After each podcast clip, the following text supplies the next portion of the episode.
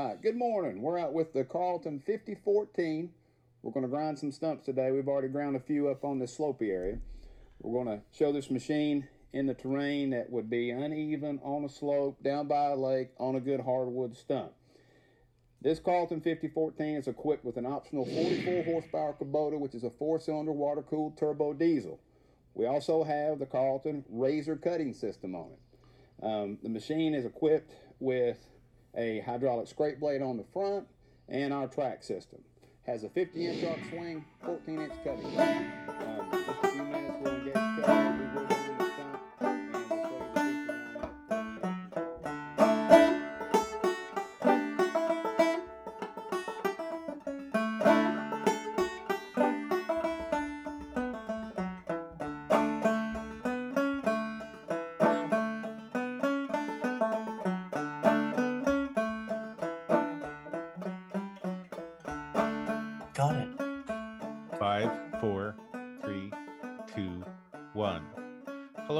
Welcome to the agency.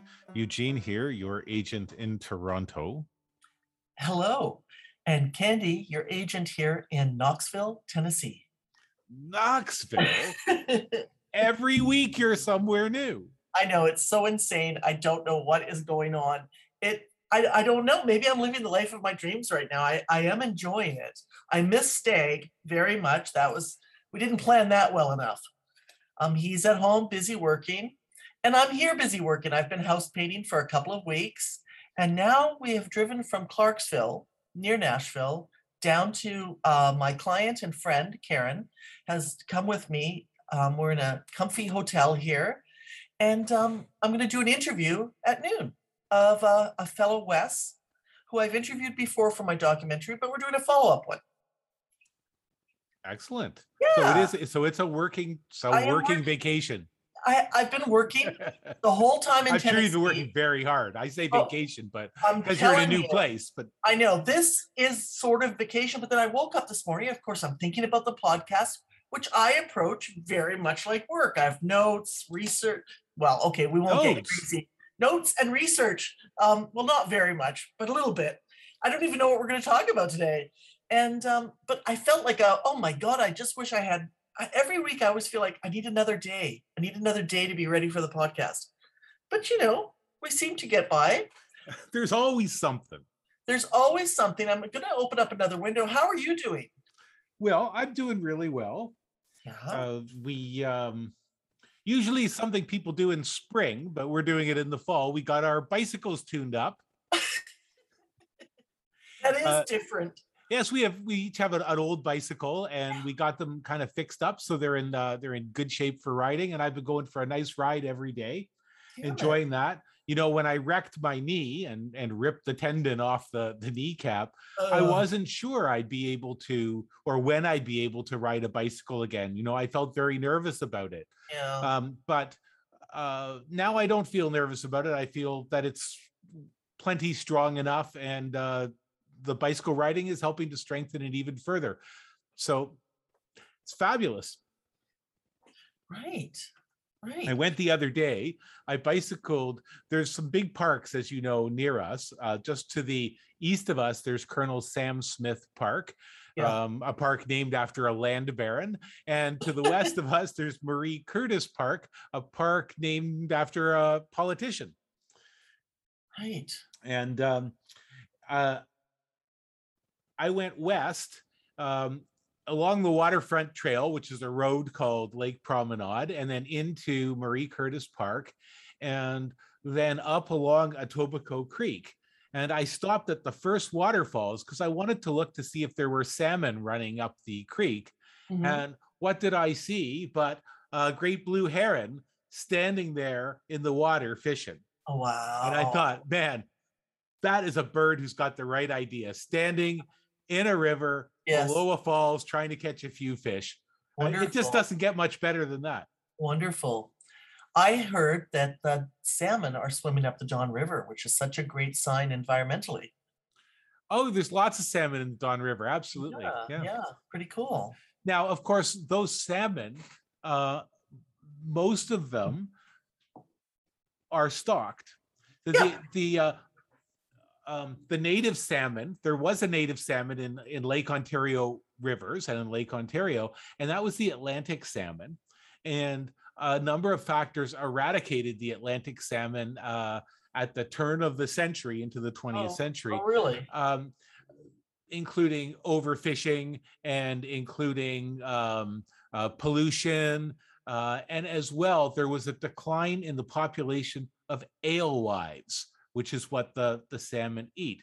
And so we lost the Atlantic salmon in Lake Ontario waters.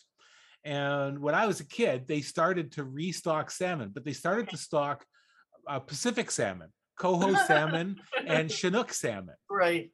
And it was successful enough in that the salmon grew to be big that it spawned, excuse the pun, a commercial sport fishing industry. And there's lots of guides who will take people out in the lake salmon fishing. Right. And then they've started to restock Atlantic salmon as well, trying to bring back the native Atlantic salmon fishery. Mm. And they've been trying that for a number of years. And it appears that the success is marginal from what I've been able to find out. Okay. I know that they started stocking them in the upper part of the Credit River because I fished the upper part of the Credit River for trout. And I could tell you that a number of the fly fishermen who fish the waters up there are not happy about stocked Atlantic salmon, because the worry is there's an excellent native, well, not native, but resident brown trout fishery. Uh-huh. The brown trout were introduced from Germany well over 100 years ago, I think. Wow. And it's become the resident fishery there. And there's some fear that this stocking of Atlantic salmon, if it's successful, will displace the resident brown trout fishery because they both need the same habitat. So we're not sure what's going to happen there. But yeah, there's salmon in the lake, and they do run up the rivers, and the Don River, is in much better shape than it was for many years, because there was a lot of heavy industry along the Don, and part of it was channelized down towards the bottom, but even further up, there was some pretty nasty industry, which is gone now, and a lot of that is protected parkland. And I could tell you, it's a great place for a hike or a bike ride. It's become really beautiful. Wow. Pretty cool. Yeah. Pretty darn. So you get me talking about fish. Look what happens. No, that's good. I think we're going to be talking about fishing a couple of times today. And before I forget, I'm going to kind of change the topic. Something you said made me remember that we did have an email of sorts. One of our guests and podcast friend, John, has written us something. And he wants to say, I sent him some of your graphic novels, first couple of issues. So he's pretty excited about getting that. And he says, I really love the podcast and think you and Eugene have a great dynamic, no doubt coming from your long friendship. You're different, but totally complementary. And that's the best thing in any double act. He also says he wants to pledge. I guess my begging for pledges on Patreon must have worked because he wants to give to a pure artistic purpose and thus redeem himself in his own eyes. What an excellent idea. That's what I say. Exactly. So that was kind of fun to get this letter. You know, he said a few other things personal, but he also says, say hi to Eugene for me and keep those episodes coming. Maybe as a viewer question, you could ask Eugene where his buddy got his nickname, East Texas Red. Haha. I really dig that name. Oh, I can tell you that exactly. Right. It comes from a song. It comes from a song by Woody Guthrie. Okay. I'm going to see if I can find the year and that sort of stuff. Right. Okay. And it was covered. I didn't know that. I think probably East Texas Red heard the Tom Russell version of the song, which is really fantastic. I think it's on... Indians, Cowboys, Horses, and Dogs, which is a brilliant, brilliant album. Right. So let's see. Yeah, I just know it's by Woody Guthrie. I can give you a little bit of the lyrics. It's about East Texas Red was a railroad bull. So yeah, his job was to keep the hobos, like railroad police, keep the hobos off the line. Oh. So here's some of the East Texas Red lyrics. Okay. Down in the scrub oak timber of the southeast Texas Gulf, there used to ride a brakeman and a brakeman double tough. He worked the town of Kilgore and Longview 9 miles down. Us travelers called him East Texas Red, the meanest bull around. I rode by night and broad daylight in the wind and snow and sun. I always seen little East Texas Red sporting his smooth running gun. The tail got switched down the stems and mane, and everybody said the meanest man on the shiny rails was little East Texas Red. It was early in the morning, and along towards 9 or 10, a couple of the boys on the hunt of a job stood in the blizzardy wind. Hungry and cold, they knocked on the doors of the working folks around for a piece of meat and a spud or two to boil a stew around. Red, he come down the cinder dump and he flagged the number two. He kicked their bucket over a bush and he dumped out all their stew. Travelers said, Mr. East Texas Red, you better get everything fixed because you're going to ride your little train just 1 year from today. All right. Red, he laughed.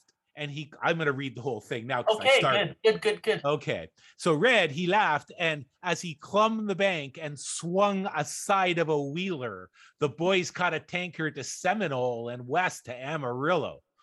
They struck them a job of oil field work and followed a pipeline down. It took them lots of places till the year had rolled around.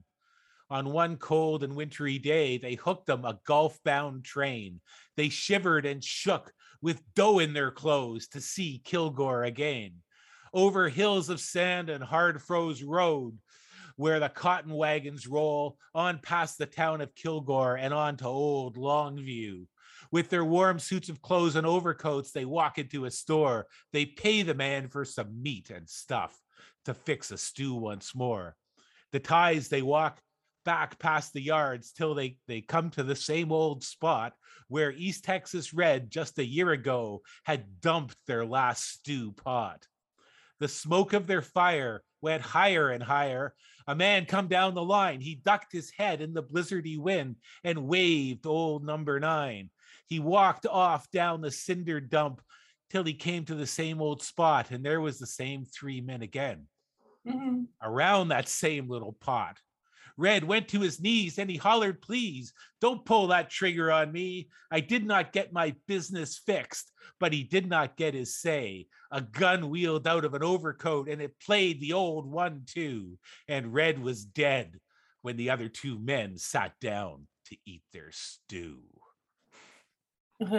So that's where the name East Texas Red comes from. Oh. But I can tell you that my friend, East Texas Red, he's not really very mean. He's a good guy. Good. Just a cool name. Well, that's nice to know that source. Yeah. And I didn't know Kilgore was a town. I only know Kilgore. Not just a name, like Kilgore Trout. I was just about to say that. And you know where that name came from? Theodore Sturgeon. Vonnegut made the name up because it was a fish name, Trout. Because Theodore Sturgeon was a very popular science fiction writer, I suppose. Maybe a little bit of a competitive feeling there. It's pretty funny, actually. It is pretty funny. Yeah. So, hey, on the subject of music, I want to recommend a podcast episode. Okay. Specifically, I want to recommend episode number 265, which is the September 22nd episode of Cameron DeWitt's excellent podcast that I've mentioned here before, called Get Up in the Cool. And on it, he interviews one of my favorite musicians, who's Vivian Williams. Vivian Williams is an 83-year-old fiddler. She lives in Seattle, and her husband, Phil Williams, who sadly passed about 4 or 5 years ago, played together for I don't know, so many decades. And they were they had studied history, and they took a very historical approach to finding their fiddle tunes. And as well, in old time music, we think of old time music as Appalachian music. That's right. The first thing we think of. And I'll tell you that some people from that region think not only that that's the only kind of old time music, that certain regional styles are the only way to play it. But in fact, there's a lot of variety in old time music. Vivian Williams said, old time is not one thing, it's regional. There's Appalachian, Missouri style, Texas style, Canadian, Northern Missouri, Métis, and others. And then, of course, here in Canada, we break that down further. Canadian can be Métis, Manitoba, Ottawa Valley, Quebecois, Maritime, or Cape Breton. So there's a lot of kinds of old time music. And we think of it also as always coming through the oral tradition, you know, learning from the old guy who makes moonshine down in the holler and also plays fiddle. But there's also a written tradition of old time music. And that's one of the areas that Vivian Williams has explored. So on this podcast, they play 6 or 7 tunes with Cameron DeWitt backing her up on banjo. And he's an excellent banjo player. And they talk about her history in the Pacific Northwest and the kinds of influences on folk music in the Pacific Northwest. If you're interested in those kinds of folk traditions, and particularly if you're interested in hearing how regional styles differ, I highly recommend this. She's a great interview, is very entertaining to listen to, and as well, a heck of a great player. Still in her 80s, she's really, really fantastic. Wonderful. I have to say. Vivian and her husband founded a record company and a publishing company in 1967 called Voyager Records, which still exists. That's awesome. And you can order up their music and books and stuff there. Very cool. I have to stop for a second. I'm sorry. Okay. I have to stop. All right. No problem. Hello. Hello. You're still recording. Uh-oh. Yes, and I'm doing a podcast right now, and I can't listen to a commercial about air duct cleaning. Oh, I thought this was an important call. I thought I recognized the number, but obviously I didn't. Clearly, this is the problem. Do you think you might be able to take me off your list? I don't even have any ducks. I have geese, but I don't have ducks. Oh, he hung up. Oh, they hung up on you. Good. I guess that worked. Okay. Oh, they don't even say goodbye. They don't even say goodbye. They don't even say goodbye. They don't. I know. No. As soon as you tell them you don't have ducks, that's it. They're gone. Yeah. I've had fun with cats the last couple of weeks. Oh, really? Well, they've got my clients and friends have cats. And this morning at the hotel, I saw a woman with a backpack specially designed for cats. And I could hear it meowing in her backpack, and she was talking away to it in the lobby with her mask on and everything. But these cats are very cute. They're senior cats where I'm painting at the house. And one of them, they've got a sunroom in this new house. And this one cat is insane. She comes in, and I'm sleeping in the sunroom at night. Whereas other cats are perfectly safe. Right. She goes right into not only the hottest spot in the room where the sun goes directly on the carpet, but she lies on plastic, and she's even laid on my plastic suitcase. I have a vinyl PVC suitcase. She's so crazy. I took a picture of her because she was so funny. So it's been nice to have cats around. I don't often see animals and live with them anymore. If I tried to take one of our cats and insert him or her into a backpack, oh my God, the blood would be everywhere. Obviously, this woman in the hotel she must have put the cat in there since she was a kitten. And it was a really fancy backpack. Had a little, I don't know, I think it was had meow on the back of it, like the word. I was quite taken to it. And she followed me into the bathroom and was fussing around the sink and everything. It was very strange. I guess not unlike what we might think many cat people are like. Right, Eugene? I love the idea of Jacques going into a backpack. Oh my God. You know, he's had to he's had an infection in his paws. Oh. And he had to get a shot of antibiotics last week, and then he gets another one, or 2 weeks ago, he gets another one this week, and he's had to be on a short course of prednisone, and that means pilling him. Right. Well, he is a pro. He is such a pro at avoiding getting pilled. I got one or two in him, but after that, he learned how to back out. So you know, and if you try to grab him, then he learns how to dig his claws in, or he's also good at just biting your finger. Yeah, yeah. So that's not going to happen in a backpack. Yeah, so I've been using the Carlisle stinky tuna, and he doesn't know that I hide the drugs in the tuna. Right. So very good. So that's the moral of the story: is hide the drugs in the tuna. Sounds good. Hey, how about that Squid Game? Did you finish it? Yeah. Yeah, we did too. Yeah. Although Sheila missed an episode. She didn't watch the episode where they paired up. Oh, and that's probably good. She might not have got past that. That was a hard. Oh, why? Because it was so difficult. Because it was heartbreaking. It was so hard. Everybody picks the one person they want to be on a team with, and then finds out that one of them is going to die. Yeah, that really sucked. They didn't pull any punches in their misery. No, they really played it all the way, and I think it had to happen. It also developed our compassion for the characters, because some of them were unlikable, and some were, you know, really changing. I'm so in love with the main guy. I just love him. He's so complex, and I was so mad at him in that episode. I think you know why. Although I had a strong feeling that my hunch from the very beginning of the series was correct, and it was correct. Oh yes, that number one was really number one. I knew it. I was pretty sure. I guess it's because very much like The Prisoner, because it is set up like The Prisoner, and also from Herman Hest's Journey to the East. This is a long-held Asian motif in Buddhism, or kind of humble culture, is that you are surrounded by somebody, you meet somebody, and they seem completely inconsequential, and yet they're the hermit wisdom god, right? That's not unusual. In Journey to the East, he is on his hiking through the mountains, and he thinks that there's a guy that just does everything. He cooks for everybody. He's just a low status personality, but of course he is the master. He is the sensei.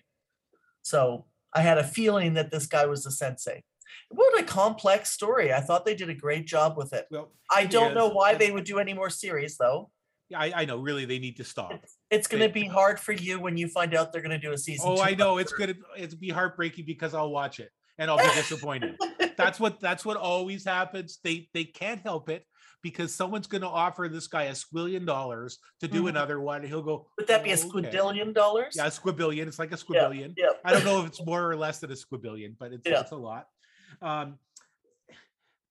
You know, I think the question after seeing the whole series, in which on the one hand, you, as horrifying as it gets, and it seems like every episode got more and more horrifying as they found more and more depths of depravity, right? You can't stop watching it. It's very, very curious. And then at the end, you find out the conclusion that everybody had to know all along, you know, that really it's like everything else. You're a game to the super rich. That's right. Right? You know, is this a logical conclusion of capitalism? Is that what this is about? I think there is that. I think it's definitely anti-capitalist and anti-inequality. It's definitely obviously dealing with the fact that, and you know, you think they start out with the characters. This is kind of cool, that they are depraved, they're gambling addicts, they go into debt.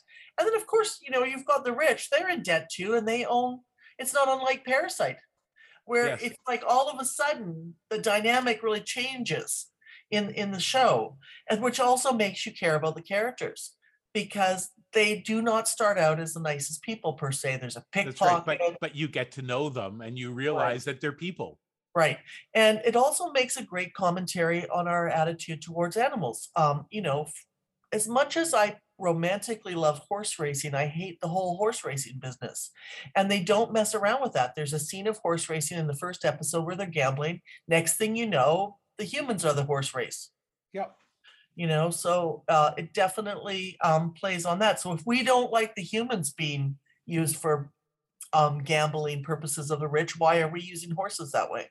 And dogs, right? The greyhound, sure. Yeah. You know, you've got all the rescue greyhound things going on. And I think what really makes the series doubly effective is when they have the opportunity to leave the game.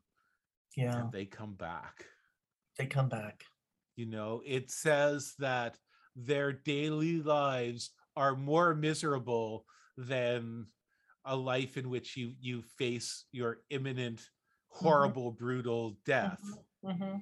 But at the same time, you know that there's a kind of adrenaline mm-hmm. in living on the edge of death that they're also attracted to, especially the ones who are gambling addicts. Yes. And it turns out that the creator of the game and the leader was a gambling addict too. He was, you know, there's a whole thing with hands-off fathers in it too. And all of a sudden you've got this main character with the old man. They're starting to have this relationship. And it, you know, there's one scene when they're paired off and they're playing a marble game and they recreate a neighborhood. Do you remember that? That one scene that Sheila missed. And both of them think the neighborhood's familiar. That is very weird to me. I was like, are they related? It's definitely psychologically they're related because they're a team and they care about each other. But is it possible that he really is his son? Oh my goodness. I hadn't considered that at all. Because he talks about his son a lot. The old man remembers his son, and he was an absent father because he was a gambler. He was busy making money all his life, right? And taking risks in the business world. I don't know. I never even considered that. They're definitely father-son in terms of their roles in the game. But is it possible that there's a biological background to that too? And they don't remember each other because the other guy talks about his father. I just thought it was so good, and I couldn't believe I was watching the show. When I saw it arrive at Netflix and I saw the image of it, I was like, oh, who would watch that? Well, actually, too, when I heard about it, I just thought, oh, that doesn't sound all that interesting. It sounded horrible. But it only took about 4 minutes, and all of a sudden, I was sucked right into it. Me too. And that's as soon as they started playing that first individual game with the cards or the little packets or whatever. That was it. The flip over. That totally hooked me. That was a hook. I did we ever find out what was inside of those, or were they just like folded paper? Oh, the money was inside of them, I guess. I don't know. I don't remember. I know they had to flip it over in order to win. Yes. And did we ever find out why they had that stairwell like that? Because it seems like it should have been a purpose. I think it looks like, I think it's there because it looks like a video game. Okay, so it puts the players into the vibe of a video game. That's right. So it's like we live in the world of the game, and by putting them in this environment, which can only be like a video game environment, suddenly they're there. And it also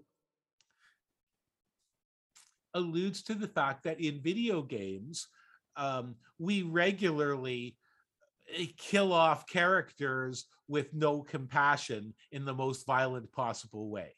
Okay. There's also a lot of stairwells in video games. That's right. That's what I'm saying is that that's a video game environment they're in. And it's like the behavior in there is very much video game behavior, right? And that they get blown away with just because they're another character, and it's just what you do from your gaming console. Oh, and you know what? I was like, why is it so visually compelling? Of course, it's because there's an audience watching it. I'm not thinking straight. You know, you've got all the rich people watching it. They watch that part. I guess it's like when the football team comes out from the bleachers and everybody goes nuts. And they'll often have, you know, in NFL, they'll have all kinds of mascots and cheerleaders, and there's almost like a gauntlet that the quarterback comes running out of. Those stairwells are almost like this transition for the players as well, a ritualistic transition. And I suppose visually pleasing to us, but visually pleasing to the characters watching the betting. But it is crazy. I just I want an explanation for these stairs. I loved it, and I did not at all believe I would. I don't even know why. I guess because you said you were going to watch it too. And I had started watching it. I just kind of stayed with it. That first episode, though, they did a good job of getting you involved. Very good job.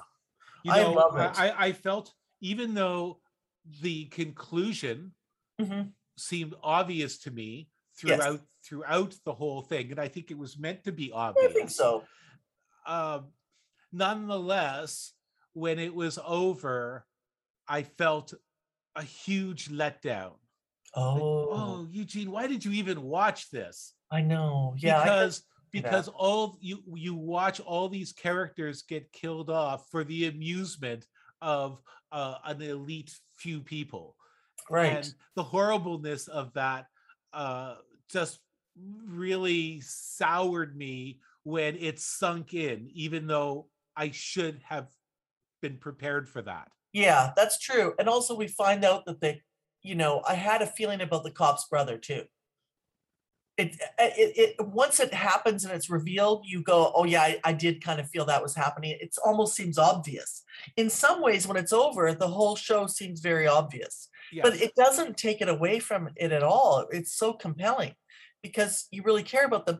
Plus, at one point, the cop who's hiding as one of the referees and murderers, right? Because they kill people. If you don't win, you die. And so they have this assassin brigade, if you will, that just shoots you after the game or during the game if you're failing.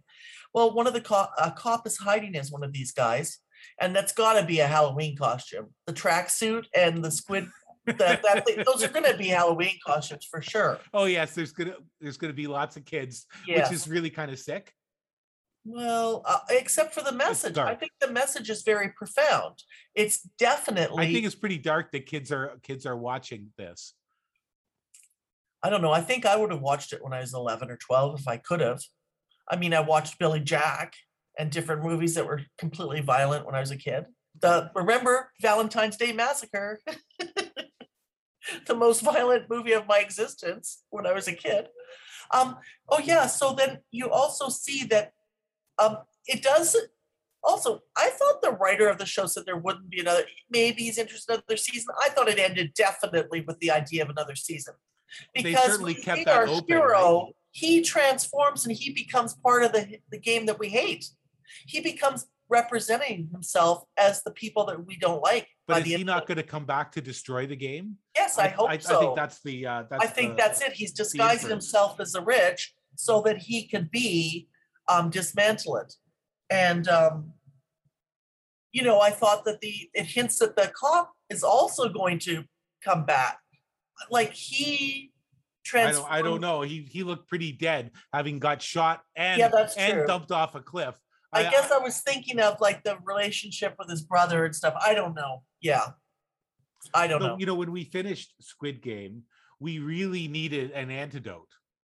Oh, what'd you watch? So Sheila, I don't even know where she finds these shows. She found this show called Baking Impossible. Oh, I didn't get a chance to watch it. I'm looking forward to hearing about it. So it's Baking Impossible it's a game, much like all of those design shows or cooking cook-offs and all those sorts of things. Yep, love them. Okay, so what they do is in this game, they pair a baker with an engineer. And some of the engineers are like aerospace engineers, robotic engineers, and an expert like baker or pastry chef. And they call them Baconeers. Each team is a team of Baconeers, okay? And they're competing against all these other teams. And there's tons of teams. I don't know how many. And they have to go through different missions. So the missions include, one is to make an all edible robot, and you make the edible robot and it has to be a functional robot, and they take it through a stress test, which is like an obstacle course where the robot has to do things like drive over a humped bridge, drive over a field of tiny marshmallows, all these different tests in order to see if it's going to work. And so you see all the different robots fall apart because they're made of cake, right? And at the end, you get judged on the the robotic capability, but they also have, one of the judges is also an expert at baking, and you get judged on how good tasting the robot is. Mm-hmm. So they also have, one of the episodes, you have to make an edible Rube Goldberg machine. One, you have to make an edible mini putt course. One, you have to make a city block with at least one 5 foot tall skyscraper. Wow. And so you have to make it 100% edible. So they have to figure out, they know that they're going to be tested by an earthquake. So, so they know that they have to figure out, they have to engineer it to be as earthquake proof as possible.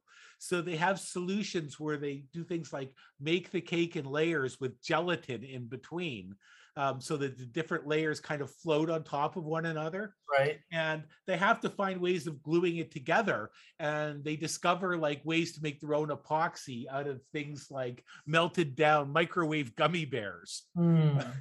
mixed in with various different other ingredients, and they make epoxy out of it. So they put each one of these things onto a table, which is like an earthquake machine, and it shakes them, and you see buildings fall over. And then, of course, you have to eat the confection at the end. Make sure it tastes good. Totally goofy show. Completely goofy show. Yeah. Absolutely perfect after the Squid Game because goofy childlike games in which nobody gets shot. Right. It's just I mean, there's still the gladiator setting of Great British Bake Off, where someone's going to get eliminated, of course, but it's just so friendly and fun, and and the goofiness of it, pairing the engineer and the baker and making everything edible. It is way more interesting than a lot of those shows because it's just so darn creative. You know, it's like mixing a science fair with baking.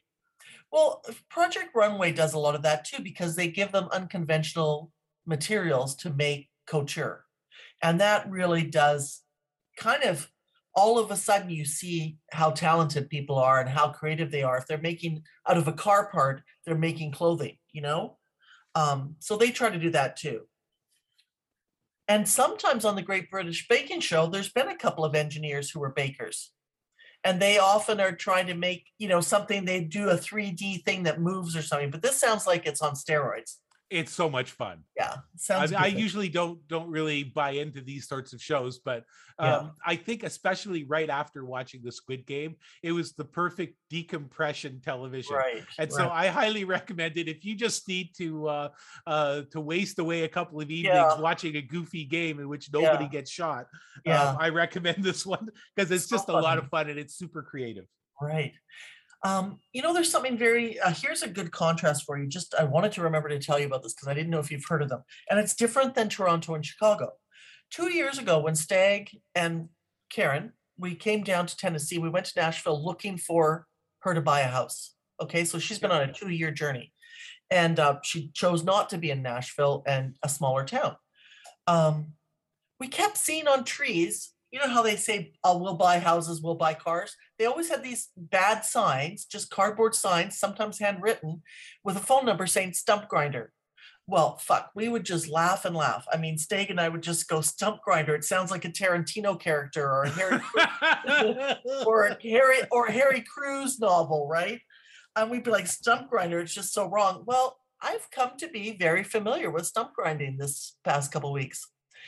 As you know, we woke up at around 7 a.m. one morning on this brand new, they owned the house for 5 days, and a tree fell on the house. Yeah. I mean, I don't know what the fuck the chances are of that happening, but it didn't damage the house.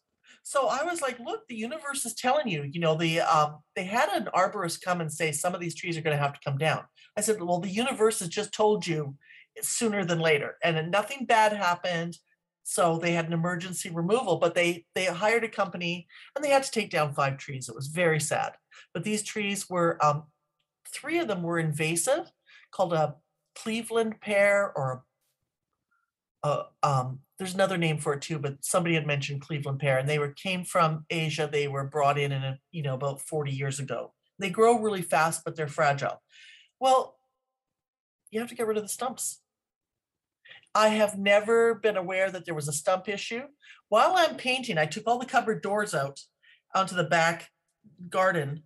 And while I'm walking around, if I don't fricking trip over all the stumps back there, I mean, I almost like killed myself several times. So I was like, I think stump grinding is something you really need to do. It is a thing. It's a thing. So we had a great stump grinder out there, and it took away all the trunks. So after the tree's gone, they take away the whole thing and dig into the ground. It was so cool. Now I know what a stump grinder is. That was a kind of a cool, different thing than I don't see in Chicago. Do you see it in Toronto? Yeah, you see some of that, especially in areas like ours where there's been a lot of redevelopment and trees are being cut down. Oh, they come in with that, huh? They'll cut down the tree, and then usually the next season they'll come in with the stump grinder and then they'll plant like a lawn or whatever over it. Right. And a lot of times if they try to plant a lawn over a stump, they get a particular kind of mushroom. Oh, cool. There's two varieties that they get that are both part of the Caprinus family. One is the one, well, I guess maybe there's multiple ones from this family. There's mica caps, and there's the one we call Tippler's Bane, which if you eat, you get, if you eat along with alcohol, you get sick. But if you're not, have no alcohol, you don't get sick. Oh. So very interesting. That's how that idea is where antabuse came from. I was just about to say, is that where antabuse came? Yes, that's amazing. Exactly. Oh, wow. And there's another member of that family that grows on lawns where there's a lot of organic matter like that. And that's the one we call shaggy manes. I know those, yeah. Yeah, shaggy manes. Yeah. They come up and they don't last for very long. Mushrooms, one of the things that they do is their job is to become a spore factory and to disseminate the spores so that there can be the organism can survive, right? Yeah. It can grow and spread. And, different mushrooms have different ways of spreading out their spores. Some of them, like your grocery store mushrooms, have gills. Some of them, like porcini mushrooms, have pores. Some, like the ones we call hedgehog mushrooms, have teeth. But the shaggy manes have a process with the best name. It's called deliquescence. And shaggy mane mushrooms, after a day, will turn black, and then the black starts to dissolve into like a black ink, and the whole mushroom dissolves into this black ink. And that's how the spores are spread. And that process is called deliquescence. So if you wanted to pick some shaggy manes, let's say you saw a place in Knoxville where there was shaggy manes growing on a lawn, two things. Make sure you find out if anyone's putting pesticides on that lawn, because you don't want to eat shaggy manes from somebody's lawn. Oh, wow. Yeah. Adding pesticides. Yeah. The other thing is, if you see them, pick them in the morning, cook them in the evening.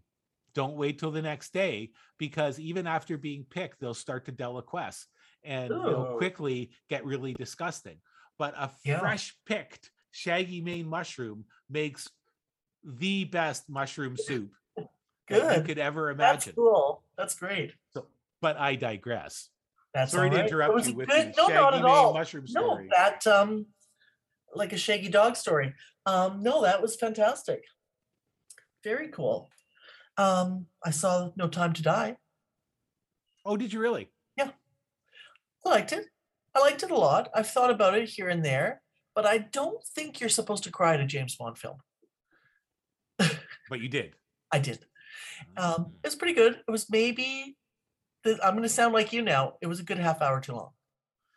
Partly because... Well, it was almost 3 hours, right? Yeah, it was 163 minutes. I had to look it up. We didn't talk about this last week, did we? Nope. No. So, I don't think I'd seen it yet. But I went to the theater in a hot city without taking a sweater. So it was very uncomfortable the last hour of the film because I was freezing to death. Oh, yeah. Yeah. Theater air conditioning. Yeah. Which I normally love, but I was not prepared for it. But no, it was good. It didn't have tons of action. It had some action, but it was definitely in the vein. Someone had read the essay on Shane or Mythology and Heroes, where domesticity cannot maintain a hero's presence. The hero must go. The hero must not be part of the family unit. So this is definitely a James Bond. Somebody did it very self-consciously. You know, it choked me up because it is the end of, it's a great, I should have checked into when it was filmed. I know they delayed it through pandemic, so yes. It must have been filmed mostly before the pandemic and edited after. So it wasn't any of the events that occurred during the pandemic that wrote the story, but it certainly felt like it had been. So I don't know how, you know, I think there was DNA and viruses killing people, which was pretty interesting if they hadn't written it during the pandemic. And then, you know, I've been avoiding this one. I know. I don't think you'll like it. You're not a big fan. Because almost every time I get sucked into the Bond film, and I go, I don't want to see another Bond film. I don't want to see another Bond film. And then I'll go to see the Bond film. I'll go, oh man, you know, I just don't need it. I just don't need the kind of, really the kind of sexism. Yes. I don't need that. I don't need the fact that they're usually boring. There's all this action, but Bond films, most of them, like try to watch, what's that one, Thunderball? Try to actually watch Thunderball start to finish without getting up and doing something else. I mean, it's impossible. It's just boring. That's so funny. It's so funny. Goldfinger is watchable. Mm-hmm. It's Thunderball. Oh, this is From awful. Russia with Love is a lot of fun. All the Roger Moore ones, man, I can't watch those ones. Right, fair enough. Then I remembered the one, there was something about the one with George Lazenby and Diana Reagan, that one too. Oh, is she? I think so. In and Telly Savalas, the bad guy. What was I've forgotten the name. Oh, Her Majesty's Secret Service. So I remembered there was something. Can't good believe about I that. Remember that. And I watched it on some streaming service a while ago, because I thought, you know, everyone said that George Lazenby wasn't very good, but I remember it as being good. Well, the only thing I was really any good is Telly Savalas was in it. Okay. And there were some good skiing scenes. I tried to get through it. It was impossible. You're a Matt Helm fan. You're more Matt Helm, where they are even more. Well, it's just Matt Helm's is completely stupid. Yes. Whereas sometimes it seems like James Bond it's been so serious. I get why it's been serious. It's trying to deal with its own history. It's guilt of being sexist and everything. And I think those are all good things to do. I think that's fine. They probably could have just done it 20 years ago or 15 years ago and made it more interesting. It's what attracts people to James Bond is it crushes in on itself. It's just collapsing in on itself. So they really did deal with it. It was goodbye to the old white male hero. And it's a good thing you're not one of those guys, Eugene, so you don't have to worry. You're a good guy. And but certainly not a hero. I don't even have a cape. They've addressed the part where that hero does not fit for us anymore. Bye-bye. And there was drinks toasted to it and everything. It was very self-conscious. All of that was fine. One of the first times it reminded me of one of my favorite Bond films, where it wasn't actually an official James Bond film. I don't think it was off. I don't know if they call him James Bond. They must have, but it's Sean Connery and it's called Never Say Never Again. And he's out of shape. He's overweight. He doesn't have any stamina. I don't think he's attractive. His hair's all messy, but he's called back into service, so he has to start, you know, using an exercise bike and stuff like that. I love that one because it was James Bond deconstructed, and I suppose this is too in some ways. The acting is good. Everyone's wonderful. The bad guy was fantastic. It's the guy who played Malik, who played Freddie Mercury.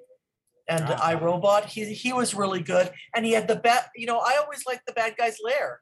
And this bad guy's lair was. You got to have a lair. If you're going to be a bad guy, you really need a lair. That's the best thing about being a bad guy. Yes. And I thought Javier Bardem's lair was really cool, but this one was really good. It was on an island off of Japan, and it was super beautiful aesthetically. It was so dangerously toxic. It was excellent. I see. And did he have henchmen and babes? Yeah. One of the women in the early part of the film was fantastic. She stole the whole movie from me. I believe she's French. I don't know her name. But the way they filmed her, and she, you know, it was an evening gala. There was a tuxedo. There was a ball gown. Her evening dress was poetry in motion. It was really cool because the action. She was a very efficient spy, and she was good at fighting and a warrior. And her dress moved really gorgeous. So you know that's pretty bad when I'm noticing that stuff. It was a good movie. I'll give it 7 out of 10. 7 out of 10. That's pretty. That's a pretty good rating, I would say.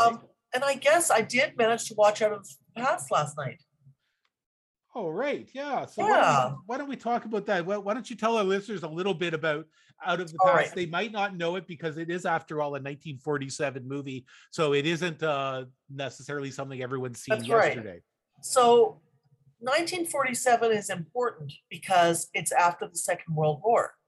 And during the Second World War in the United States, and probably in Canada and England, men were gone and jobs still had to be done. This is a cliche argument, but women were perfectly fine at doing those jobs.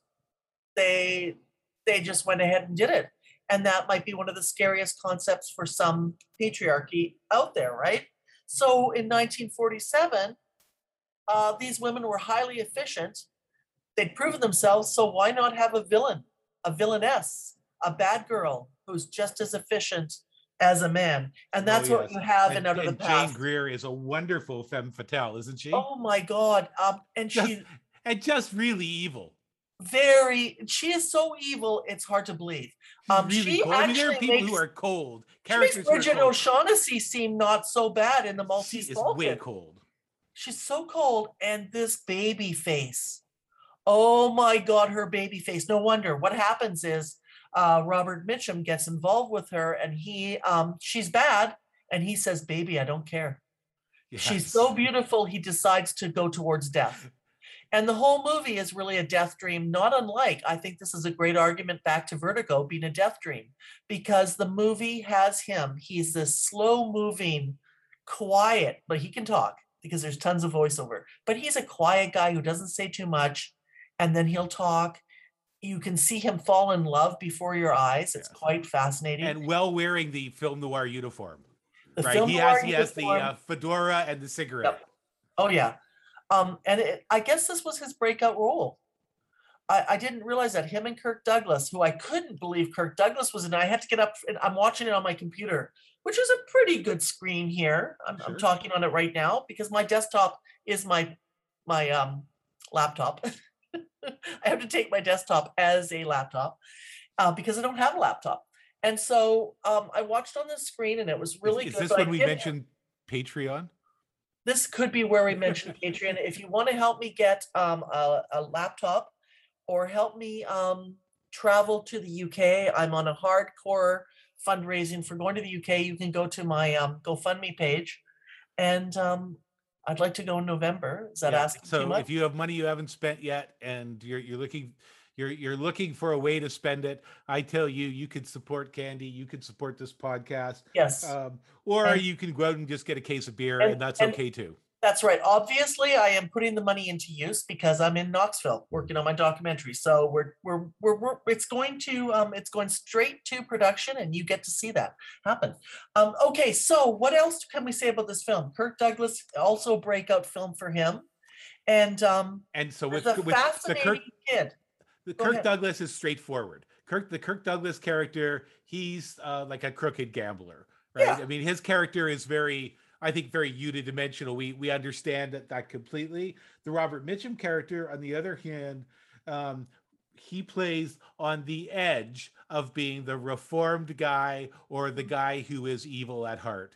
And throughout, right up to the end, you're not sure if he is sucked into her evilness or if he is pulls himself away from that and was planning on going back to his girlfriend in the town where his gas station is, who's is much more That's the world where that's the world of light, but the world of Kirk Douglas and Jane Greer is the world of darkness, right? Right. And everything is like the lighting and the whole thing really accentuates that idea. Yeah, that you brought up a good point. And so you've got this guy, he's got a wonderful girlfriend, he works in a small town, and he's got a little friend that's like his mentee who looks up to him, and he is deaf. He's a teenager and he's deaf. And that adds a very interesting element into the film, because this kid can't talk. He has to write things down. And there is something about talking in the movie. It comes up every now and then about people who are too talkative or not talkative enough. And Robert Mitchum comes across as being a strong silent type. He's not, but he's playing that really beautifully. So he's got a girlfriend in this small town. It turns out that he has a terrible story he has to tell her. And he has to go back in time because he's been called back in. Like just when he thought he got out, he gets pulled back in. That's right. But he's going to come clean because he really loves this girl. And he's going to tell her the whole sordid past with this woman that she said she accidentally killed somebody, but she never stole $40,000 from the bad guy, from the mobster. And you start to have this time, what you call a flashback. So it's a flashback structure, but then it comes slowly into the present. And that's quite interesting. And the way that Robert Mitchum moves is encapsulated by the end of the film when he he gets reconnected with these mobsters again. And it's right at the finale. And she says, hurry up, get in the car. He continues to move very, very slowly. And I think it's because he knows he's going towards death anyway. Why rush? That's right. Yeah. So there's some great lines in this movie. There's the gangster finds out that he thinks that Robert Mitchum has killed somebody. This is back into the current time. So he blackmails him into going to do some work in San Francisco, whereas he was living in a small town, California, idyllic. And there's some good lines in the beginning of the movie in the flashback when you find out that she's been killed or she shot somebody. And one of the henchmen says, what, a guy can't get shot in his own home by a dame without the whole world knowing? It was so hilarious. And the way he says it is very, very funny. Well, I mean, you might say looking at it now that, oh, this has got all of the film noir tropes. It's like, it's just copied all of them. But then you realize, they actually invented them. Yes, they invented them for sure. And it's done by a French director, Tournier, I forgot his name, whose father was a famous cinematographer as well, or a filmmaker. Yes, and he did a number of films through the 40s that really explored and developed this kind of genre. Yeah, Cat People. Experiment Perilous, Canyon Passage, and I Walked with a Zombie. Yeah, all fantastic film noir. Right, so great director. And this film is... It's the noir package. It's the deluxe noir package. It's got everything. Yeah. It's got the lighting. It's got the fashion. It has the characters of you don't know where they stand morally. Right. It's got all of those sorts of passion plays going on. Yeah. It's very tightly acted. It's very, very highly stylized. And in spite of that, it sucks you right into their world. It sucks you right in. And it does start out maybe a little bit slow, but it gets very, very complicated as the film goes on. The second half is quite complicated. There another weird line in it was she got sick, vaccinated. Did you notice that? Yes. That was a weird one because the truth is with a vaccination, some people do get sick from it. There's a percentage of people. But it was like an offhanded thing. She was sick from the vaccination, meaning that it's like, it's not a big deal. You're sick for a day or whatever. Right. Then there's another one where she says, I don't want to die. And Mitchum says, I don't either. But if I have to, I'll die last. It's so good. He's so committed. And, you have to wonder, it's possible he was in the service in the Second World War. There's always that thing too, which they don't, because some of these film noir guys were previous soldiers, and that's where they get some of their skills. This director was very fortunate. He had a great cinematographer, Nicholas Musaraka. Yes, the cinematography is just brilliant in it. It's so beautiful. It's crisp and gorgeous, and every scene is just stunning and lovingly put together. Yes, it's one of the things I love about film noir is that the compositions are just so dramatic and delightful. It was also based on a book. It was based on a book by Daniel Mainwaring called Build My Gallows High, and he also adapted it for film. Right, and so did James M. Cain. I think they hired a couple of people, but you know that title. Yeah, they did a number of rewrites after the that title adaptation. Gives away what happens in the novel. I mean, he's building his gallows high. You know, it's like the moral high ground. He knows he's going to die. He's ready to risk his life for it. And I think that must have appealed to a lot of people who had been in the Second World War, where they were on the right side of history. You know, the lip reader, though, really was a wonderful touch. And and has the really key moment towards the end when the good girlfriend asked, was he going to go off with her? And the only person who can give the answer is the person who can't speak. Yes. And I am not going to ruin this. I will not give the answer. I will point out something. I won't give out the answer, but a couple of other things happened right before that. Is that there's a guy in town who's always loved the good girl, and he thinks that Robert Mitchum isn't good enough for her. And he's probably right. Yes. I mean, he's definitely right. But she's not interested in him. She's interested in Robert Mitchum. Absolutely. So he said, I can't, after the funeral or the inquest, he's like, I can't take all this talking. Let's go sit somewhere quietly and get away. And she goes, I can't right now. But she goes to the guy who can't talk. And then he does answer her questions. And, but before that, which was, I thought, profound, and that little notebook device would slow down the plot. That was what was interesting, was you've got this intense commitment to plot, and then you have someone who has to write down the answers, and it just was like having so much fun with this idea of compelling plot.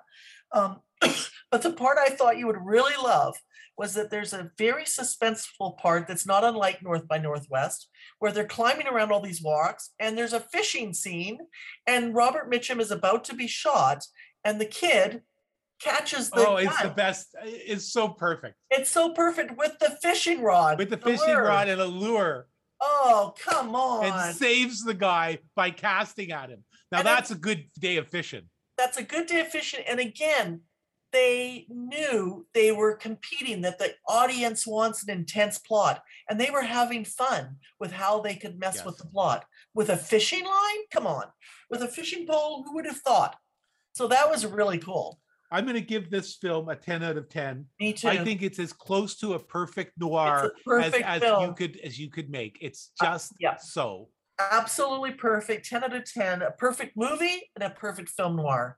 And I spent the summer. Great beloved actors, wonderful to see them in their youth. Really, absolutely fantastic. Yeah, a lot of fun. I want to see it again someday on a big screen. I hope I can do that.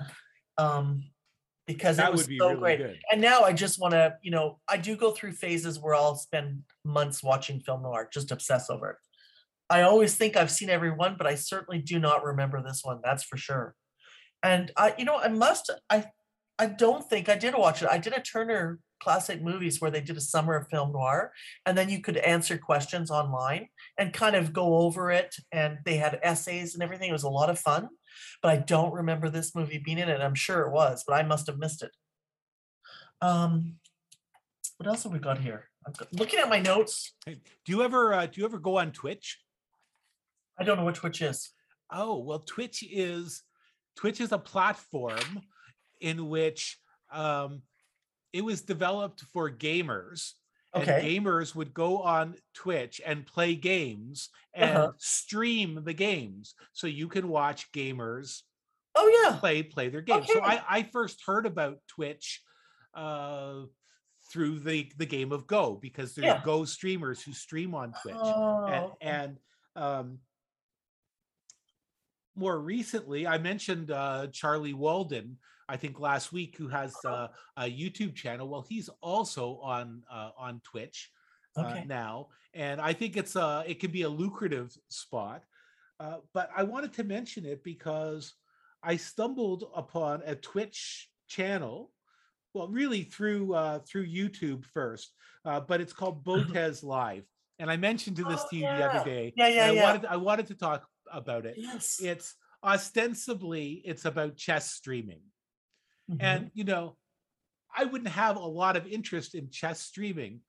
Chess is fine. It's interesting, but it's like I'm a Go kind of fan. And so I would, sure, in terms of the game, I'm much more interested in watching Go. But I stumbled upon this channel, Botez Live, which is contains videos on YouTube, but also lots of live streaming on Twitch. And the live streaming, sometimes it's just chat. It has nothing to do with chess, but it's run by two sisters, the Botez sisters, Alexandra and Andrea. Alexandra is 26 and Andrea is 19. They're both in the top 300 chess players on the planet. Alexandra is has a title. She's a FIDE Women's Master, is I guess her title. She's won 5 Canadian National Girls Championships. The first one, I think she was age 8. Wow. The U.S. National Girls title at 15. They were born in Dallas, raised in Vancouver, and they moved down to somewhere in Texas for a while, to Austin, and I think they were going to be moving again, but I'm not sure where to. In any case, the initial video I stumbled into was these two young women hustling New York chess hustlers who didn't know they were chess experts. It's a scream. It's so much fun. And the trash talking, and they're trash talking back. And you see, doesn't take very many moves before the chess hustler suddenly stops talking and starts concentrating because he realizes that, oh, she can play. Uh-oh. Yeah. And these two young women, I really admire them because they've been very outspoken about misogyny in chess, mm-hmm, and really systemic discrimination against women in the chess world.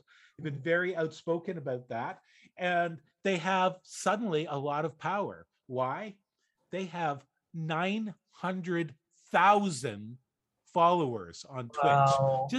Think about that, 900,000 plus another 450,000 subscribers to their YouTube channel. Wow. That's crazy. These women are just exploding in popularity, and they're so much fun. They just, I mean, much like a podcast, they talk. Yeah. But they talk focused on chess. Yeah. And they do tons of these videos and the chess streaming, and they've also done collaborations with other chess streamers. For instance, Hikaru Nakamura, who is the youngest American to become a grandmaster at 15 years old. Wow. He's a streamer, and they've done collaborations with him. So they're really helping make chess popular, make chess popular for women. With the Queen's Gambit. Very good timing, perfect. Right? It's like a perfect storm for them. So they become monstrously popular. And if you haven't heard about them, you're going to hear about them soon because they're just so popular. They're going to be very famous for a long time, if you ask me. Even if you're not a chess fan, I recommend going on Twitch, making an account, and checking out their live stream, or just watching some of the videos. Right, lots of fun, and it's so much fun. They'll play a game with these chess hustlers, a 3-minute game. Hmm. Imagine playing an entire game of chess where each player only has 3 minutes. Yeah. That is super blitz. Yeah. You know, it reminds me of a couple things. One, when you told me to go look at them, I thought you gave me the wrong spelling or something, because I was like, why would you be watching this? But they're very rambunctious, attractive women, and they capture your attention right away. And it reminds me of that book I gave you a long, long time ago, probably at least 2004, a book about a guy. He had written a book. It was just a private, it was not a big seller, but he was Canadian and he was a magician. And he had written about the history of these guys that would play poker and steal the money from poker sharks up and down the East Coast at the turn of like 1900s.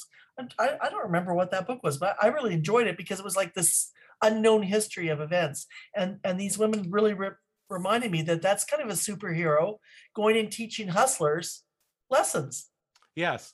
Yeah, and that's one of the reasons why it's so much fun. Yeah. I mean, they're out hustling the hustlers. And then once the hustlers all get to know them, they also do a video in which they spend all day with makeup artists who turn them into old women. And they show up in the park as like doddering old women, and they say, would you play a game of chess with me? Right. And then, of course, they kick butt, right? Perfect. It's really, it's delightful. I really, really... I really enjoy these things. Even though I'm not a big chess fan, I'm probably going to get more interested in chess again. Yeah. And I love the fact that they're making chess accessible and they're making it tremendous fun. It's not a game for, you know, a stodgy old game that you sit in a chess club, right? It's, you know, it's tremendous fun. And now is this in New York City? A lot of the hustler videos are in New York City, yes. New York City. As well, the other thing catapulting them to fame is Howard Stern made an offhanded comment about them, basically referring to their breasts. Yes, yes. And they just have jumped all over that. I'm sure they did. And they've just decided, we're going to own this, and we're going to scream it, and you know, we're going to fight the offhanded sexist comments in the most powerful possible way. Good. It's just so much fun. I really admire them. It's very, very cool. Very cool. Two young, powerful women. Check them out. Botez Live. I can't wait to watch them. I can't wait to watch them more. Like I said last night, I thought you sent me the wrong link. I was like, okay. I know, I stumbled on it completely by accident. So funny, so funny. You know, I just saw that the Chess Hustler, and I remembered the film Searching for Bobby Fischer. Yes. And how compelling the Chess Hustler was in that film. That was Lawrence Fishburne, I think. Yes, it was. Yeah. Yeah. So I started watching it. And I started realizing what's happening. It's like these two young women are hustling the hustlers. Yeah, you go, girls. Mm-hmm. It's pretty fantastic. Hey, you know, speaking of New York chess games, somebody's going to be in New York City next week. Someone you know very well. Why? Who's going to be in New York City next week? Dave and I are going to New York City next week. We're driving out to see our friend Fusion, who I went to New Orleans with, who met us in New Orleans, remember, in June? Mm-hmm. And so we're going to go stay with him for a couple of days. I'm going to give him some driving lessons. He's getting his license. And you're giving driving lessons? I am. I've been in a car with you driving. I don't drive like that anymore. I'm not a hot rodder anymore. The first time I was in a car with you driving, I believe you had this old station wagon with a V8 engine, and it had two speeds, stopped and to the floor. And it had an engine, like a 425 engine or something. It was fantastic. It was something else. And I used every ounce of that engine. I definitely did. I used to go at Jane and Finch. There would be hot rodders. I'd go out and try to keep up with them or beat them. I loved it. I should have hustled those guys. That's what I should have done if I'd known better. I just liked humiliating them with my station wagon. And because it didn't look very powerful. So we're going to drive out there, and I don't drive like that anymore. I brake for squirrels. All right. And so he's going to get some driving time with me. It's not so much a lesson. We're going to drive around Connecticut. And then apparently there's a killer Kandinsky show at the Guggenheim, and some museums. Was that a wrestler, Killer Kandinsky? Oh, I like that. That would be a great name. Hey, Dr. K, was there a Killer Kandinsky? I know there's a Killer Kowalski. Did you see that corn-fed picture of Dr. K? Oh, yes. I posted on Facebook. Oh, my God. That was delightful. Delightful. I loved his little rockabilly hair and everything. Yeah, what a handsome guy, eh? Very handsome. Not to say he isn't a handsome guy now. He's still a very sexy man. He's still a very sexy man, yes. And charismatic, if you will. And we're going to see Kusama. She's got at the New York Botanical in the Bronx. She has an exhibit there. So, and that's the Japanese American or Japanese artist who paints polka dots on everything. So we're pretty excited to see her. And I guess we're going to try and see as many museums as we possibly can. So I will be talking to you probably from Connecticut or New York City next week. That's hilarious. So you just can't settle down. I know. Like, you're the agent that travels. I'm the agent who stays put. Well, you know, it's just the way things are going right now. I'm trying to work on this film. I'm trying to see pop culture. And, you know, the pandemic, that quarantine really made me ask myself, what do you want to do? Here's the situation where you can't do anything. And I was faced with, I want to get this, I want to do more documentaries. I want to make more paintings, and I want to get out and see some of the world after being shut in. I just, you know, and I want to do it safely. I'm wearing my mask everywhere. Even if people aren't wearing masks around me, I wore it through the hotel last night and through the lobby and everything. The staff are wearing masks, but movie theaters are going to full capacity.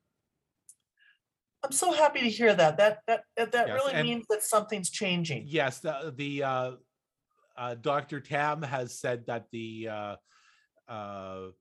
pandemic is much more under control in general. Canada. But there's still pockets. For instance, Alberta, which is in trouble still, but in most areas, the disease is currently on the decline. And what we know is you still have to be vigilant because it can bounce back very, very fast. But I think what's happening is the vaccination numbers are getting high enough that the number of cases is much, much lower. And many of those remaining cases are among people who are unvaccinated. And what we're seeing now is the world is shrinking for the anti-vaxxers. Now, in Canada, you won't be able to board a plane if you don't have vaccinations. Right. Increasingly, you can't go in a restaurant if you're unvaccinated. You have to have the vaccine passport. And that's making it a world in which people who have dug their heels in on that issue are really limiting their choices by doing so. And they have every right to make that choice. But I think that collectively, we have the right to protect ourselves as a society too. Well, also, a theory is in community is the more risk averse population makes the rules. Okay? Yeah. So when it came to non-smoking and smokers' rules, the more fear-based got to say the rules. And it's coming out again now. The more fear-based population will make the rules because they're more afraid. And that's okay. It's okay to be cautious. And it's just a way. If smokers accepted that there was no smoking anymore and limitations on smoking, it's the same thing. Sure. I know it sounds like freedom and all that stuff, but it's just the way it is. What was I going to say? There was something else I was thinking about that you made me think about when you're talking. Well, while you think about that, I'll ask you the question. Did you happen to see 60 Minutes on Sunday? No, I did not. Now, I missed it, but I saw parts of the segment all over YouTube. Oh, really? That I wanted to talk about. And that is Tony Bennett and Lady Gaga. Oh, yeah. Tony Bennett at 94 with Alzheimer's disease has just done a concert. I think it's Carnegie Hall, which would be, I mean, one of his most famous albums, I think, was Carnegie Hall in the early 60s. Yes. He can't remember his own name. In a conversation, he can't remember what he did yesterday. But when his piano accompanist starts playing, suddenly he's Tony Bennett, the performer, and he remembers all the words to all the songs. Yeah. It's crazy, man. And one of the things that happened was on stage, he hadn't said Lady Gaga's name in a long time. And he's on stage and he says, Lady Gaga.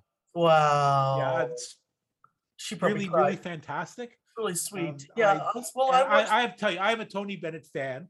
I had a chance to see Tony Bennett in a private performance at Roy Thompson's Hall a few years ago. Wow. And during the performance, one of the tunes he sang without a mic.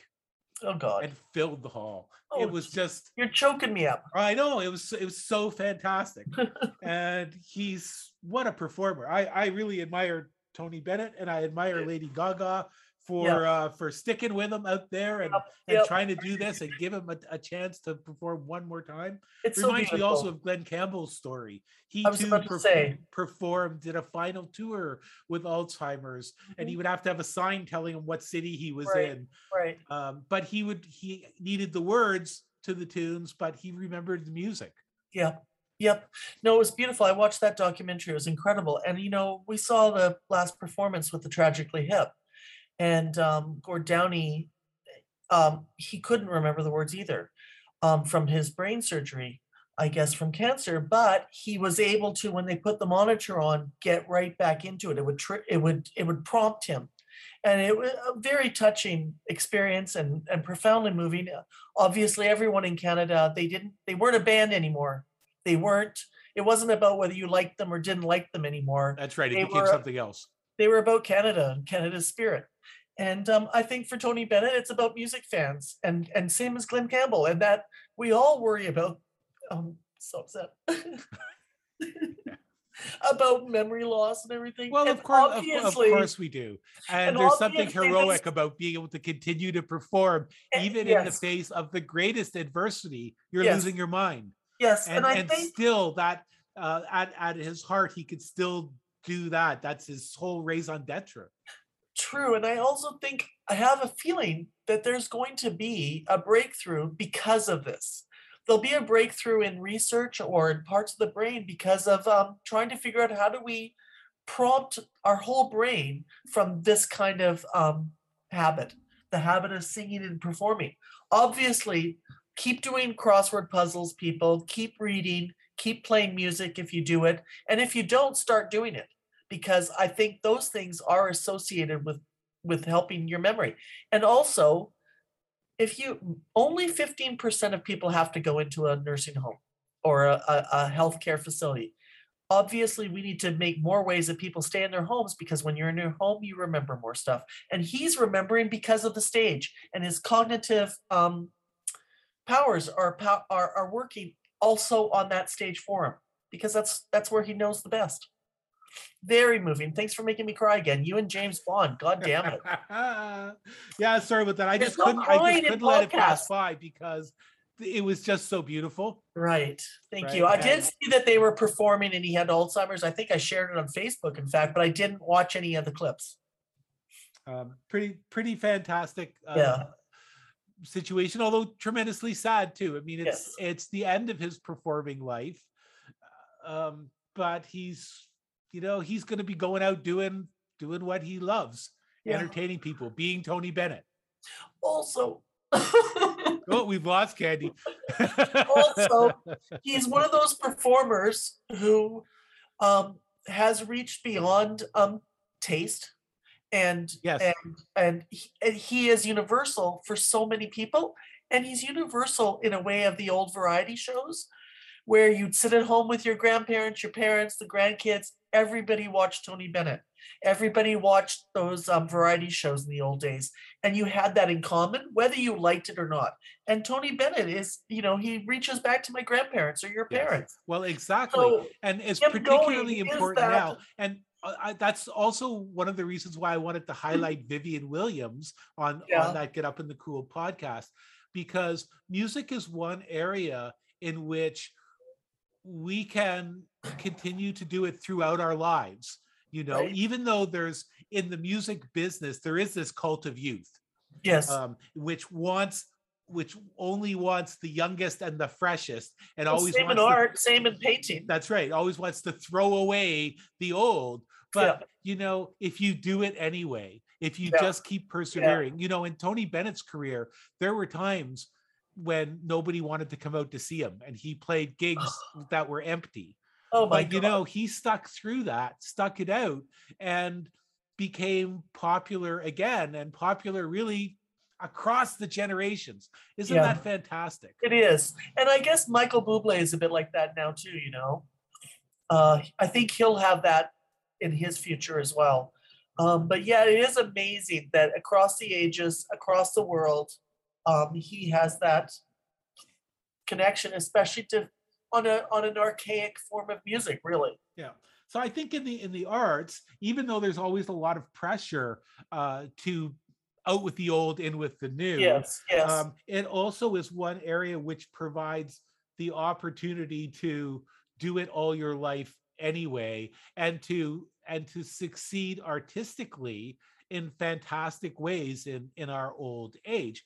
You know, I think of Philip Guston, one of my favorite painters, who in the last 10 years of his life exploded with this kind of crazy painting energy, which, you know, where did that come from? And he totally revolutionized his own work to the point where people said, what are you doing? You can't do this. You're throwing away everything. You're making these cartoons. What's going on here? And he just forged ahead and did the best work of his life.